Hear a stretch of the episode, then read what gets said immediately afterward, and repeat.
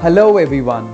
Welcome to the first episode of Sanartham, a first of its kind academic podcast series in the University of Delhi, launched by the Department of Economics, Hindu College. To all the young economists, strategic leaders, and thinkers listening to us today, through this podcast, you learn how to make smarter, scalable choices in your businesses and in personal life. I'm your host Mehul Sehgal, and today we have with us Dr. Dilip Soman, a senior academician and a behavioral economist from the Rotman School of Management, University of Toronto, joining us live from Toronto, Canada. In this podcast, Dr. Soman will talk about the emerging field of behavioral economics, its applications in public policy, and will engage with his research titled Successfully Scaled Solutions Need Not Be Homogeneous. We welcome you, sir. Well, first of all, Mehul, thank you for inviting me. I think it's a great initiative that you're doing. A part of my own focus in my research is really translating the knowledge, uh, getting more people excited about the new field. Uh, so this fits right into my own interests. So again, thank you for doing that. To begin with, sir, can you help us understand what is the main focus area of behavioral economics? The best way I'm going to describe this is by borrowing some language from a book that was published in 2008. The book is called Nudge, and it was written by uh, one of my dissertation uh, advisors, Richard Thaler, uh, and Cass Sunstein. Uh, and the language that they use in the book is to make a distinction between uh, what they call econs and humans. So, for example, what, what's, what's an econ, right? Uh, right? Econs are fictitious creatures that live, I guess, on the pages of economics textbooks. Uh, we've all read about them. They are rational. They are forward-looking. They can compute at the speed of light. They can formulate utility functions. They can optimize those functions. They care about well-being of themselves and not as much of others. Uh, they are ultimately focused on utility maximization or wealth creation. They don't let, they don't let emotions come in the way. But Mehul, if you think back to all the people you know, uh, I'll challenge you to find any one person who actually does all of that. So most of us, I think, are human. I'd, I'd say all of us are human. Humans are different. You know, we do things like we donate to charity and fall in love, act impulsively, and and consume food that we know is not good for us, and we procrastinate. And at some point in time, you, you think about this stuff and say, look, we've got this entire science of economics predicated on a whole bunch of assumptions about how humans behave. And we know that those assumptions aren't true. Uh, and so while the science is internally consistent, it's logical, it makes perfect sense, it doesn't represent humanity. And so it's not a it's not a science of life, it's a science of econs. And I think that's the basic motivation of behavioral economics. It's to say, can we come up with a science of economics that is more representative of what real people do uh, and how real people act the central goal of my work as well as many other uh, other people that I know of, right? So we start thinking about uh, this this entire spectrum of human behavior. I guess one question that then pops up is, what does it actually mean to be human, right? And here's where the science of psychology and judgment and decision making starts playing a big role. I mean, we've had a rich tradition of research in those in those in those areas. Uh, we've learned a lot of things. In fact, we know a heck of a lot about how people behave. But I guess there's three or four sort of central things that jump out. I think this whole notion of context dependence is a very important uh, assumption. Keep in mind, in economics, when we talk about utilities of objects, we only refer to features of the object, right? So if you're doing sort of a standard utility function for a product, for example. We talk about the utility that you get from the attributes and from the price and so on and so forth, right? But we know that the value of products changes with time. So in fact, even economics says that there is place utility and time utility and so on and so forth. But we don't put that in our utility functions, right? And, and, and so, so I think it's really important to start building that. And we know that context changes how people behave. Uh, we know that procrastination is a central theme of human behavior. Uh, and that's important because at the end of the day, as policymakers, when we see people doing things that they shouldn't be doing, or alternately not doing things that we think they should be doing, our implicit first reaction is maybe they don't know what the right thing to do is. And so we spend time and energy communicating and persuading and giving people information.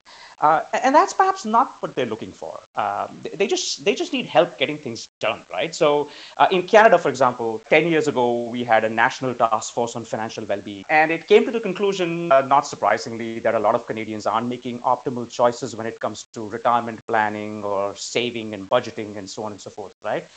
And so the government at that point in time invested a lot of money in a financial literacy program. Well, let's teach people what they should do.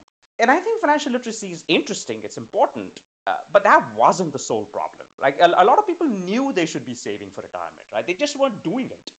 And, and so interventions to help people do stuff, I think, become important. So that's another sort of key feature of behavioral economics approaches to policy as compared to traditional. In traditional, we just say, tell people what to do and they'll do it. Behavioral says, no, it's, it's often not the case, right? And then the whole notion of the status quo, right? So I'm actually an engineer by training. So one of the things we, we'll get to is that I'm, my first degree is not in economics at all, right? I'm an engineer.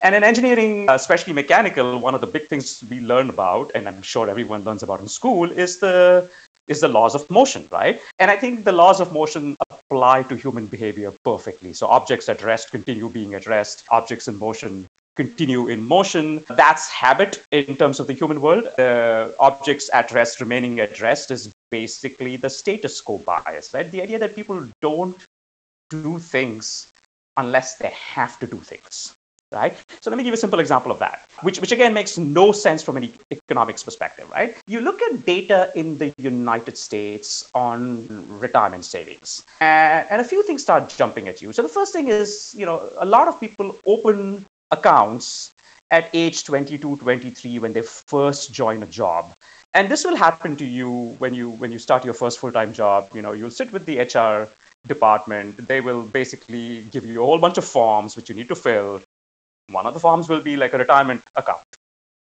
Okay, now at age 23, you're thinking like, this is like 40 years away. Why even need to make a decision? And so a lot of people choose not to choose at all. They just kind of say, forget it. I'll think about it later, right? There are some that choose, right? So there, there's some that will say, well, what do other people do? And so HR says, well, typically everybody sets aside X percent. And so, so they'll open an account, right? Now, fast forward to 15 or 20 years later, you're now 40 years old a lot of things have happened in your life. You've, you know, some people have gotten married, they've changed careers, they have children, uh, the economy looks different, you had a pandemic. I mean, lots of things have changed in the world. And you would imagine, as, as rational markets would tell you, that as more information has now become available, your, your retirement portfolio will look different. Right? Now, it turns out for a lot of people, there is no difference. Like most people don't change a thing over 10 or 15 years, right? And and, and, sometimes that not changing a thing is good, but sometimes it's not, right? And, and, and so uh, why does that happen? That happens because they don't need to change it, right? So at the end of every year, there is no compulsion on you to rebalance your portfolio or change your investment decision. Because if you do nothing, nothing happens, Okay, so that's a classic status quo example. Uh, people choose the path of least resistance. So, uh, if you can imagine a little intervention where at the end of every year, as you log into your HR account or whatever else, a screen pops up and says, It's time to rebalance your portfolio. And unless you do it, you're not going to get paid next year. Okay? Now, there's, there's lots of issues with doing this, but, but suppose this happens, right? Now you changed the status quo now the status quo is you have to at least look at the damn thing so that you can continue getting salaries, right? And my prediction would be if we could just do that, people are much more likely to get in. Like, so oftentimes the, the constraint to behavior is just starting, right? Like, uh, this is true with homework, this is true with class projects, this is true with all kinds of things. Once you start, things happen. Uh, but there's a massive starting problem, right? And again, economics has nothing to say about this uh, because at the end of the day, economists, especially economists in policy roles, have, have a standard set of tools at their disposal, right? They, they look at monetary tools, uh, incentives, call them, or subsidies or, uh, or discounts or whatever else. And they will look at regulatory constraint tools, like legislation to say, you must file taxes by such and such a date, or you know, you must, as a company, do the following things to be compliant with the law, right? And so those are the two tools that we often use And if those tools don't work in policy, uh, our belief is that people don't know about them. So then we give information to people.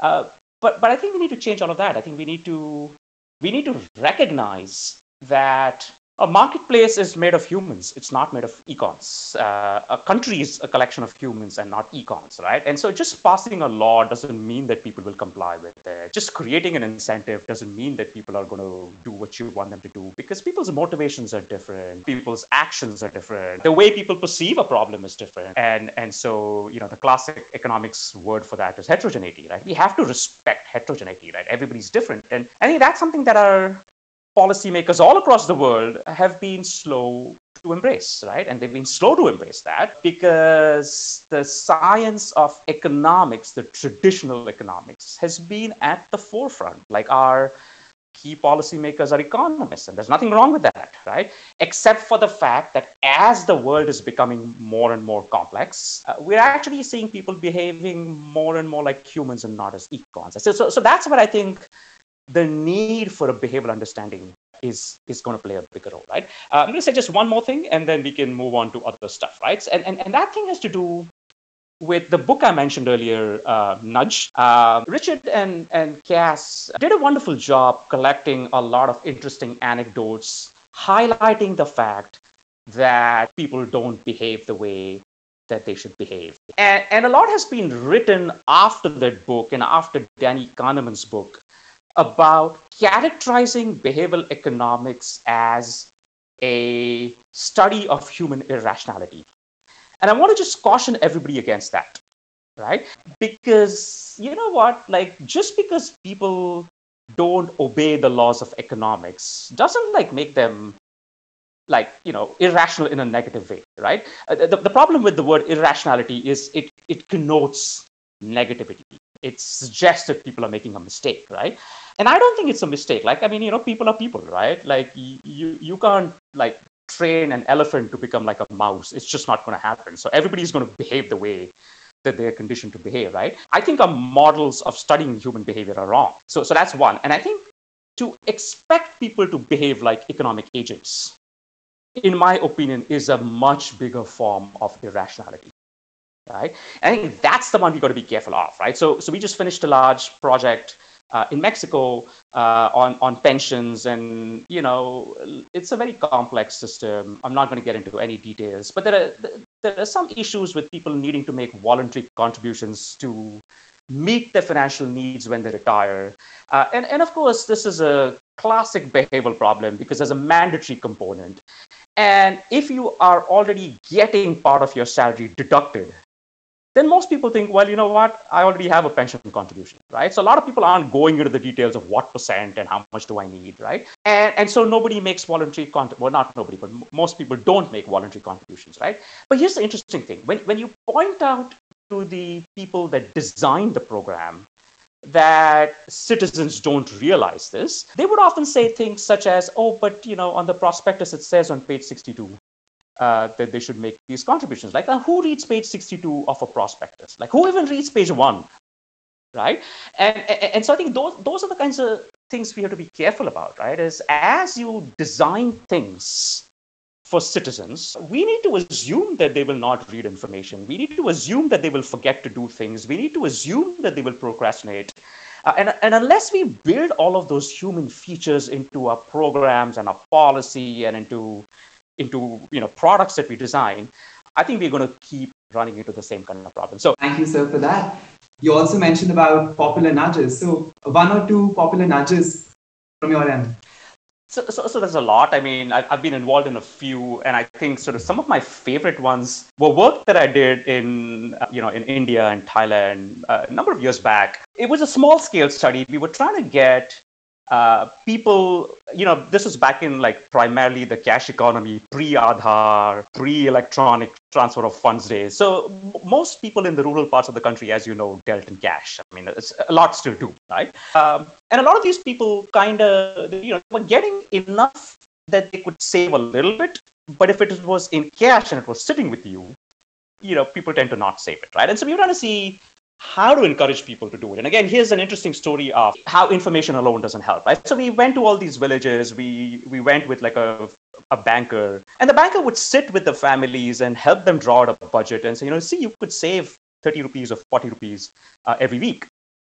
And everybody nods and, and they agree. Uh, and then the banker comes back after six months and nobody saved a thing, right? Uh, because again, it's easy to spend. So, so again, keep in mind, this was before even like the, you know, the bank branch network in India had even penetrated to the villages, right? So we're talking about like uh, 15 years ago. And, and, and so, uh, so one simple intervention that I had was based on some of my early work in mental accounting, where we said, you know, if you physically segregate money, it is more likely to be used for the purpose for which it is earmarked, right? So, you know, what I would do is I'd actually go, or one of my my assistants would go with the banker, and when they wrote out a budget for the family and, and said you could save 40 rupees a week, I would actually give them an envelope with the word bachat written on it, right? And when they got the when they got their salary, I'd, I'd actually be there. I would put 40 rupees in the envelope, lick it, seal it, and say, try to save this. Okay. Now it became easy okay? Because for them to to now spend that money became a positive action. They had to break the envelope. They had to tear it open right? And the economists will say well that's a that's an extra transaction cost. Like but it's like that tiny right? So so with that little tiny uh, transaction cost you can actually bump up savings rates dramatically right? So so then we did other things. We put you know photographs of their children on the envelope because then every time they felt like opening it they would see the photos uh, and they would get reminded of wh- why they were saving. So, so those are some really simple, low-cost interventions. But yeah, I mean, to some of the other ones, I mean, uh, so, some of the more recent work we've done is in the area of organ donation. We, we want people to donate organs, but our processes for doing so are so complex. So we, we follow something called prompted choice, just asking people as they're leaving a government office would you consider being an organ donor? Just that, just asking them, right? Uh, and making the process easy has a massive uh, effect on, on organ donation, right? Uh, you talked about opt in, opt out, similar story, right? Like defaulting people into pension plans and letting them opt out has a big effect. Framing of information. So, my colleague Tanjim Hossain uh, did some really interesting experiments in a factory uh, in, in China where every worker was given like a productivity bonus. But, but the way it was framed was different, right? So half of the people were told, this is your current productivity level. If you increase it to this new level, I will give you the extra 320 renminbi, right? The other half were told that you're going to get an extra 320 renminbi, but if you fail to reach that level, then you will lose that 320 renminbi, right? So, so same incentive, in one case framed as a gain, other uh, case framed as a loss. There's about a two percentage point increase in productivity. Right now, you say, well, this is not huge. Okay. But if you look at 2% of a country like China or India, that's millions of dollars. Right. And, and, and so I think these are the kinds of interesting interventions which help us see that there is something to understanding human behavior uh, that goes beyond your traditional instruments. That's interesting, sir. So we, we understand that humans are lazy and not rational, and nudges can be used to bring productivity out of the things.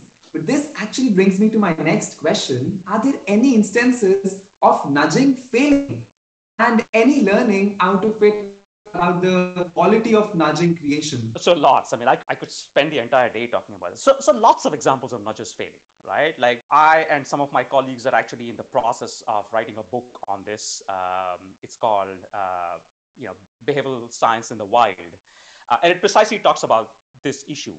and, and I think there are a few underlying reasons. I guess there's the obvious ones, which is we have to take a close look at how we decide to choose a particular nudge in a particular situation, right? And and, and I'll I'll give you a metaphor for this, right? So think about shopping for clothes. Okay, you can do one of two things. You can go to your local clothes store and look through the racks and find something that you think is going to best fit you. Or you can go to a tailor Okay, going to a tailor is usually more expensive. It's a bit longer. Uh, there's a lot of steps on the way. You got to go for a fitting and a trial and all of that stuff, right? Whereas if you go to an, if you can go to the store, you can walk out with a pair of pants or a jacket like in, in one hour, right? Uh, but the problem is it doesn't fit perfectly.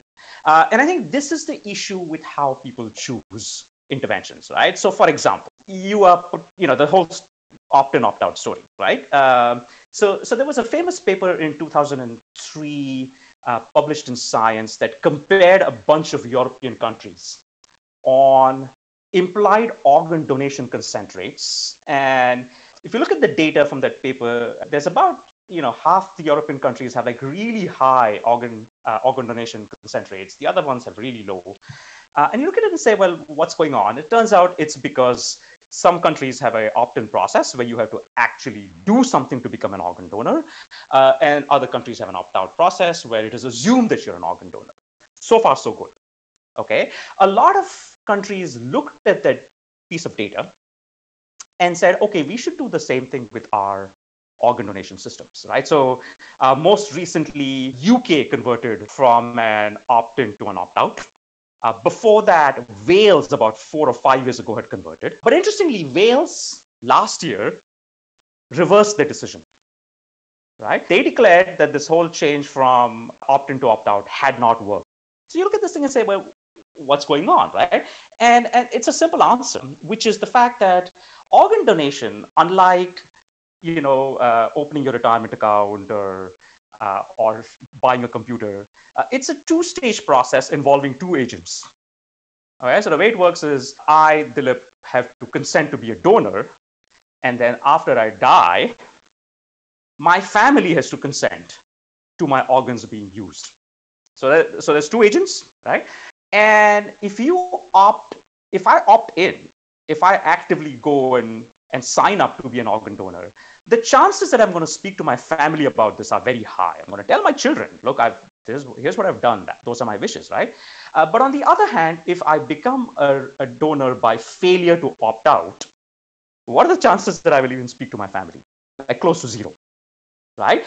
And if that happens after I pass away, uh, my family isn't going to know what my wishes are okay? So the moment you you take a finding that works well in one context and try and translate that to another context it's a slightly different context right? We're looking at a different dependent measure in this case. Uh, the results change completely. So so we've actually found that if, if people opt in the likelihood of that registration converting to an actual organ donation is very high.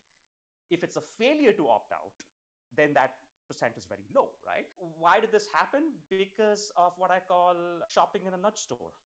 Right, like somebody just went, and I'm not saying this is what happened in Wales and UK, but but in general this happens a lot. Is somebody says, well, let me look at what's published, uh, ah, you know, uh, Johnson and and and uh, Goldstein found that opt-in versus opt-out makes a difference, so I'm going to use it, right? But it makes a difference to something else, not to what you want. So so I think that's the issue. Is oftentimes we borrow ideas from a different uh, you know, country or a different place in time, a different context, uh, and then we find it doesn't work. And it doesn't work because all of our findings are context specific, right? And so I think we need to change the way in which we design nudges and we design interventions because otherwise you know the kind of failures you talk about we're just going to see a lot more of those the underlining thing having said that situation also matters a lot uh, I would actually say situation matters a heck of a lot more.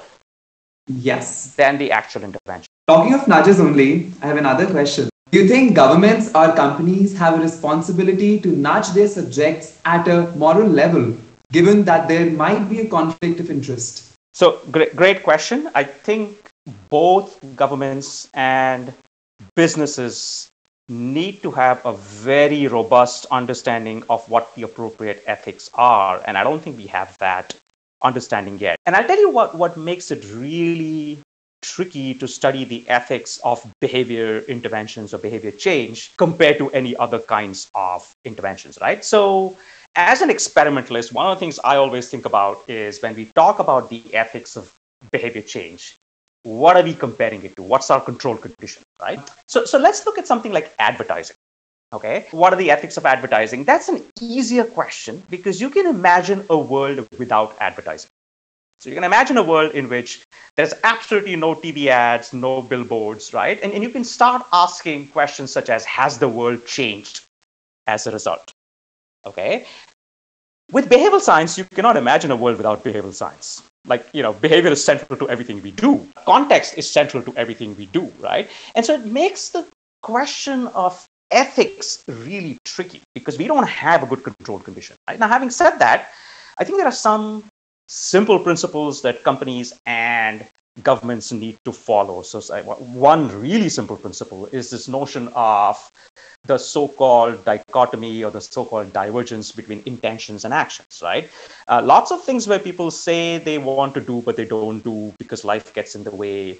Uh, I want to save more money. I want to eat healthy food. I want to exercise. All of that good stuff. That's a great domain for interventions right? Likewise, if you're a for-profit company, the question of conflict of interest is, is even stark. And so one of the frameworks I use at my center here at the university simply plots the estimated value arising from an intervention to the company versus to the end user. Right? And we are very happy playing in the top right quadrant. If, if something increases value to you, but also most importantly increases value to the end user, that's great okay but we will never touch anything where a company profits but not the not the end user right? Now i think sort of companies can uh, can look for places where this happens. Uh, i don't think a lot of companies try very hard. Uh, it, it requires some bold thinking right? But to your central point i think as long as we have fairness as long as we have the right degree of transparency and as long as we protect our our citizens from harm I, I think it's it's possible, and I strongly encourage every policy unit to come up with a robust ethics framework by which to benchmark their interventions. Wow. Now that we have developed some base about behavioral economics, nudges, insights into public policy, let's step into your research about successfully scaled solution need not be homogeneous. You mentioned about heterogeneity um, a moment back. So let's hear uh, something more about this particular research from you. Sure. So I'll try and give you the three minute version. We discovered that interventions that work really well in the lab don't always translate and don't always scale.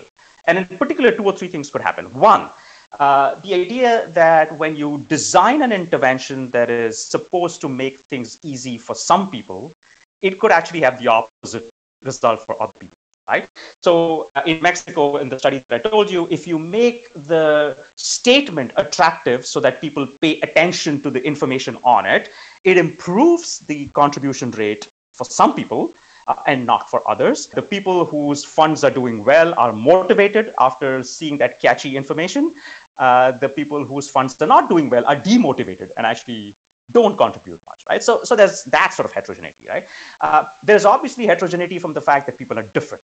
So I can come up with an appeal, for example, that uh, that says, "Save for your family's future." If you have a family, it makes sense. If you don't have a family, it's you're gonna dismiss it, right? And you can actually come up with that for any appeal, right? So any ad, for example, uh, will never make sense to everyone, right? So so understanding who your target audience is and how the appeal could be different, I think becomes important.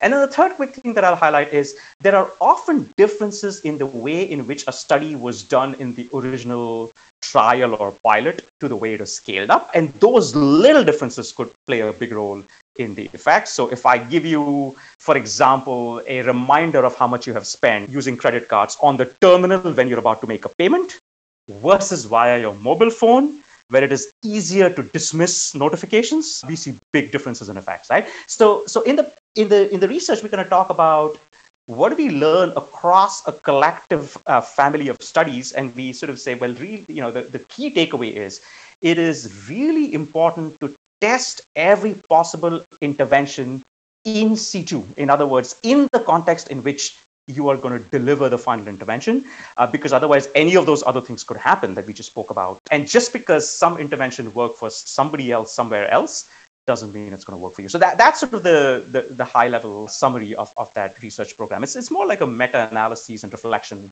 uh, on what we have learned from several different uh, instances of launching these interventions. Talking about these interventions, so does this intervention also apply to health especially in gyms and eating habits. So this referring to the paper itself. Yeah. So uh, you know the, the, the, these sorts of interventions have been applied to all kinds of things. At our center, for example, most of our, our work is in three areas.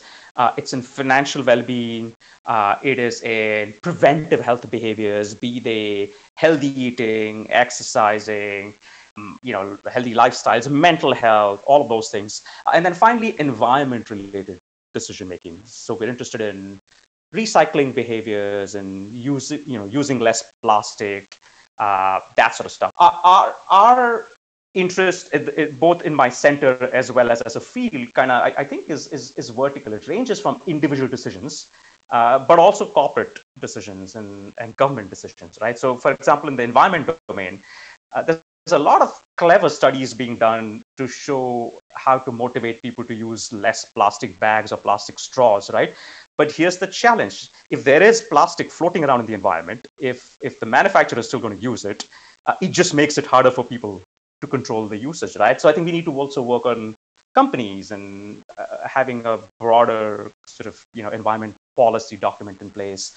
Uh, so, so I think that's the way to think about it, right? It, it start at the lowest level, start with the individuals, but then if it turns out that corporate decisions or government decisions unfortunately contribute to the problems, uh, then I think we need to start fixing those. Certainly, sir. Health and environment does connect very well with us. So, can you help me understand how does all this translate into public policy? G- great question. I, I, I think there are two ways in which behavioral science contributes to public policy. The first one is the easier one. So let me just quickly get to that first. And, and then the second one is a bit more challenging, which is the idea of how to best design government programs right? So, so think about any program, uh, be it a farmer subsidy program, be it a uh, health or vaccination program. Oftentimes, the way governments would deal with it is to simply allocate money for those programs, and then it's actually left to the individual agency that runs the program uh, to make decisions, right? One of the projects I'm working on right now with several national governments is on sort of, you know, welfare programs, cash transfer programs, right? Uh, and again, the, the average government will just allocate cash transfer dollars to a particular program, let's say with the goal of improving sanitation. Uh, and then it's left to the state government or the uh, field agency to decide how to spend that. And, and one of the things we are learning is that the way in which the actual delivery of the program happens plays a huge role in uh, the efficiency of the program, right? So I can give you a, a lots of examples, but two quick ones, right? There are some programs that are so-called conditional programs, right? Which is you're, you're low income, I'm going to give you money to do something, uh, let's say, you know, put a toilet in your home or uh, clean drinking water supplies, uh, but you have to prove to me that you're doing it. Okay, so as, as a recipient, the burden of proof is on you. And, and we find, especially in India and, and, and in large parts of the global south, that the moment you put the burden of proof on the recipient, they, they retreat. Right? They'll say things like, oh, like, you know, downstream there's going to be all kinds of jamelas. Why should I get into it? Right? They just avoid the whole thing, right? Uh, governments are thinking if, if it, we make it conditional, we can ensure that people actually use it for what we're for what they're supposed to do. But it turns out that's not the case. Okay. S- second example is the, the nature in which the money is actually handed out. So, for example, in some parts of the world, you actually have to line up in front of your local bank at a special counter to get your cash transfer money. Right? Uh, India used to be the same thing. You got a farmer subsidy, you had to go to your local state bank and uh, get the check, and then you know all of the other problems. There's corruption, there's gatekeepers, all of that stuff, right? So so farmers would say, why get into all of this, right? Aadhaar, Aadhaar, Aadhaar has changed all of that. Now the payment has become transparent. Uh, has, has become invisible, right? So, so now I can't look at people and see who's getting payments and who's not. And so that social embarrassment that used to come with receiving welfare, that's gone away now right? So these are the kinds of things that I think behavioral science can play a huge role in, in terms of how to deliver the program. Uh, and policy needs to start looking at these things because they haven't been doing uh, at this point in time, right? Um, but moving upwards into the policy cycle, I think um, there is another fundamental change that needs to happen, which is the fact that we design our policy under the assumption that people are motivated rational, all, all of the all of the above, right? So privacy policy, uh, online privacy, it's a big uh, issue all over the world, right? Most governments assume that if you tell people that you know they should reset passwords and set the privacy settings, their job is done, right? Uh, काम हो गया, सबको बता दिया. That's not true, right? And, and, and in fact, like our research shows that most people don't even think about privacy as a risk problem like nobody even understands privacy, right? The landscape is complex. So, for example, you know, with Facebook, like there was a period of time five years back where you could post a photograph, not tag people, and then you would think i have done my thing. Okay, uh, this photograph is up there. The person isn't identified. Uh, then Facebook comes up with an algorithm that allows them to recognize people. So Facebook can tag that picture, right? So here's what happened. You design, you made a decision as a consumer based on the technology that was available at that point in time. Technology changed, but you're grandfathered into your previous decision. Okay, that's something that policymakers need to start looking at now. We need to start looking at the fact that a, you know, these are not rational agents. That consumer protection is more important than sort of the assumption of rationality. Uh, and I don't think we've seen that happen in the policy cycle. So I think that's where the next step for behavioral science is, is to really bring in that recognition of, uh, of limited cognition into the policy cycle.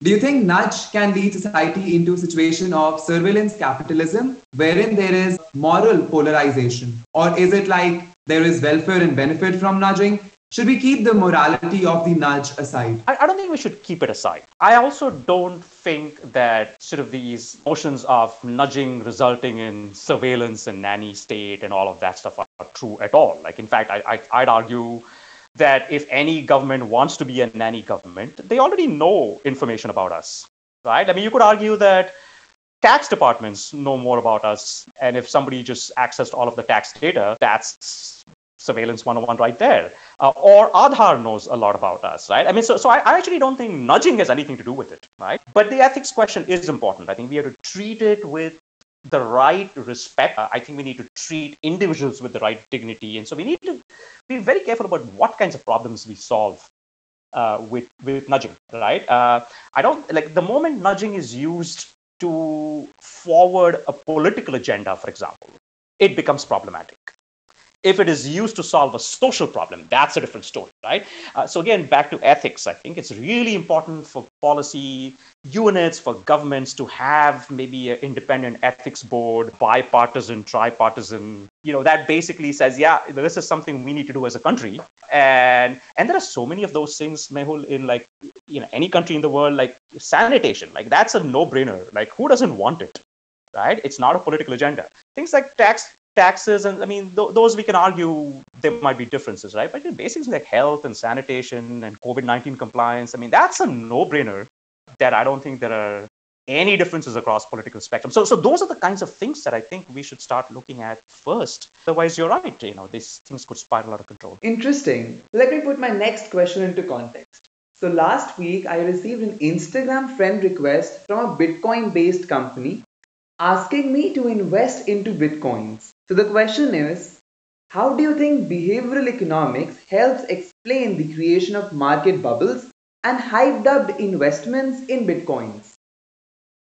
You know, uh, Mehul, uh, the human in me says that there is obviously something to anything that a lot of people are doing, but I don't know what it is. The scientist in me says we've seen a lot of other hype situations happen in the past. It, it doesn't have to be with Bitcoin, but uh, you know we've had hypes about all kinds of things, right? And whether a hype translates into a trend or not is difficult to predict because we just don't have enough data points, right? So I'm going to actually skirt around your question, saying I don't think either as a human or as a scientist I know enough about the Bitcoin revolution to suggest that it's either here to stay or not. So, uh, you know, like like Pujara, I'll put my blade up and just defend your question with no shot. So, all of the nudges we talked about are mostly consumption based nudges. If we talk about the plastic production you mentioned, can we also use nudge on production without having to monetarily disincentivize producers? You can. Um, I'll give you an example uh, from a different domain, which is restaurant hygiene report cards. So, in many parts of the world, the health inspector goes to different restaurants, categorizes them in terms of the hygiene uh, into three categories. So, in, in Toronto, it is green, yellow, and red, just like a traffic light, right? Now, now, it turns out that a lot of consumers don't actually see those scorecards at all. So when they, they, nobody looks at the scorecard before entering a restaurant and say, ah, this is a green restaurant, so I should go there, right? But because restaurants have to put up the scorecard, they have become more hygienic overall. Right? Now, what does that tell me? That tells me that there's an interesting behavioral mechanism here. Is the moment you create a dashboard for anything, performance on that thing goes up. Okay, so with privacy, for example, you're playing around with developing a dashboard for different websites. Like, you know, uh, what is this website doing? Here's 10 things they could do to safeguard. Uh, how many of those 10 are they doing? So just having that public website, we believe will create the incentives for companies to be secure. I think it's the same story with plastic, right? If somebody just posted a list of companies and how much plastic they use, I have a feeling companies will be incentivized to change their behavior. So, so point is, there's a lot of behavioral stuff that works for industry as well. I just don't think we've explored that well enough. I think Greta Thunberg has actually started that revolution up already. Let's see all these companies, figures come in public and then they'll be forced to probably disincentivize their plans, in fact. Two last questions. So, the current debate in India that has been primarily regarding agricultural reforms. Do you think policies like agricultural reforms in India can be better presented if they are not introduced as shock therapies but as incentives rather? Yeah, so again, I'm going to do a little bit of a Pujara and then a little bit of a Rahane on this one, right? Which is, I, I, I don't know enough about all the details underlying the current issues with agriculture. So I'm not going to get into details on that, right? Uh, but I do know a lot about some other details, not in India, but in Canada, about environment protection. So carbon pricing, right? Uh, it's been a big issue here. And, um, you know, one of the things we learned th- that a lot of people who say that they're opposed to carbon pricing aren't really opposed to it right? So so we did a simple experiment in which half the people were asked you know here's the here's the government carbon uh, carbon pricing plan you know on the spectrum how much do you like it uh, support it or not? And r- roughly half the people loved it the other half hated it nobody in the middle and then we showed them a little kind of two minute visual uh, sort of infographic uh, animation uh, as to how this works okay we said thank you and all that other half saw the film first and then they were asked the same question right uh, when they saw the film first what happened was all of their evaluations tended to the mean.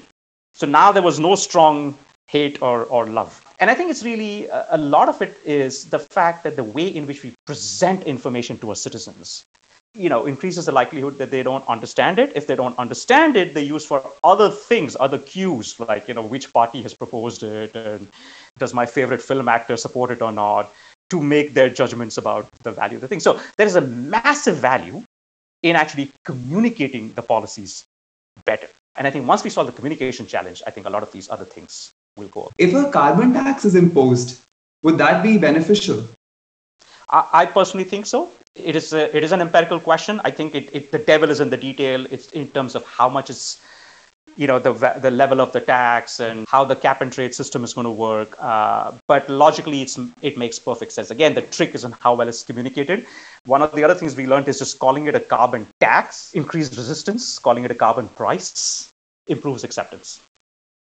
Yes. So that's again a nudge. Replace tax framing effect. Replace tax with pricing. Yeah, that's interesting. Yeah. The behavioral economics is developing all around. One last question that we have. So when we shared that Dr. Dilip Soman is going to be with us next week, really everyone was excited and they wanted to ask one question that has been going rounds. And this question was, Sir, after your engineering degree from India and MBA from Indian Institute of Management, what made you choose behavioral economics as your specialization when traditional economics was more rewarding at that time? Over to you. So I'll, I'll be honest, in my case, I don't think I actually made any active choices or anything like that. I was always interested in sales and marketing. So my first job after engineering was actually in sales. And I was very interested by the fact that as an engineer, we spent so much time and energy improving the performance of the engine by like 1%, 2%, and nobody actually cared about it. So I, I found that that whole thing like super interesting. And then I spent some time in advertising as well.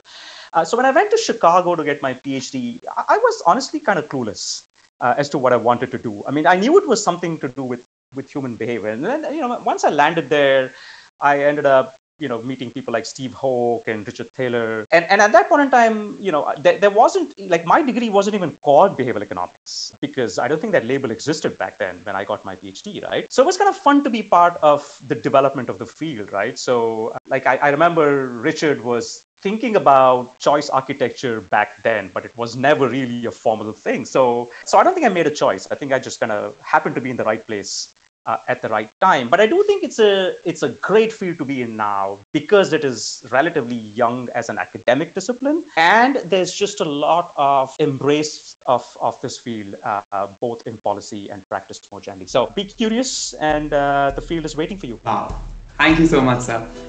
Thank you, Dr. Soman, for sharing your knowledge with us and helping our audience gain insights into behavioral economics so this is all for the first episode of Sanartham with Dr. Dilip Soman. We will join you next week, same day, same time, with another legendary economist and new engaging theme. This is your host, Mehul Segal, signing off. Hail Economics, Hail Hindu.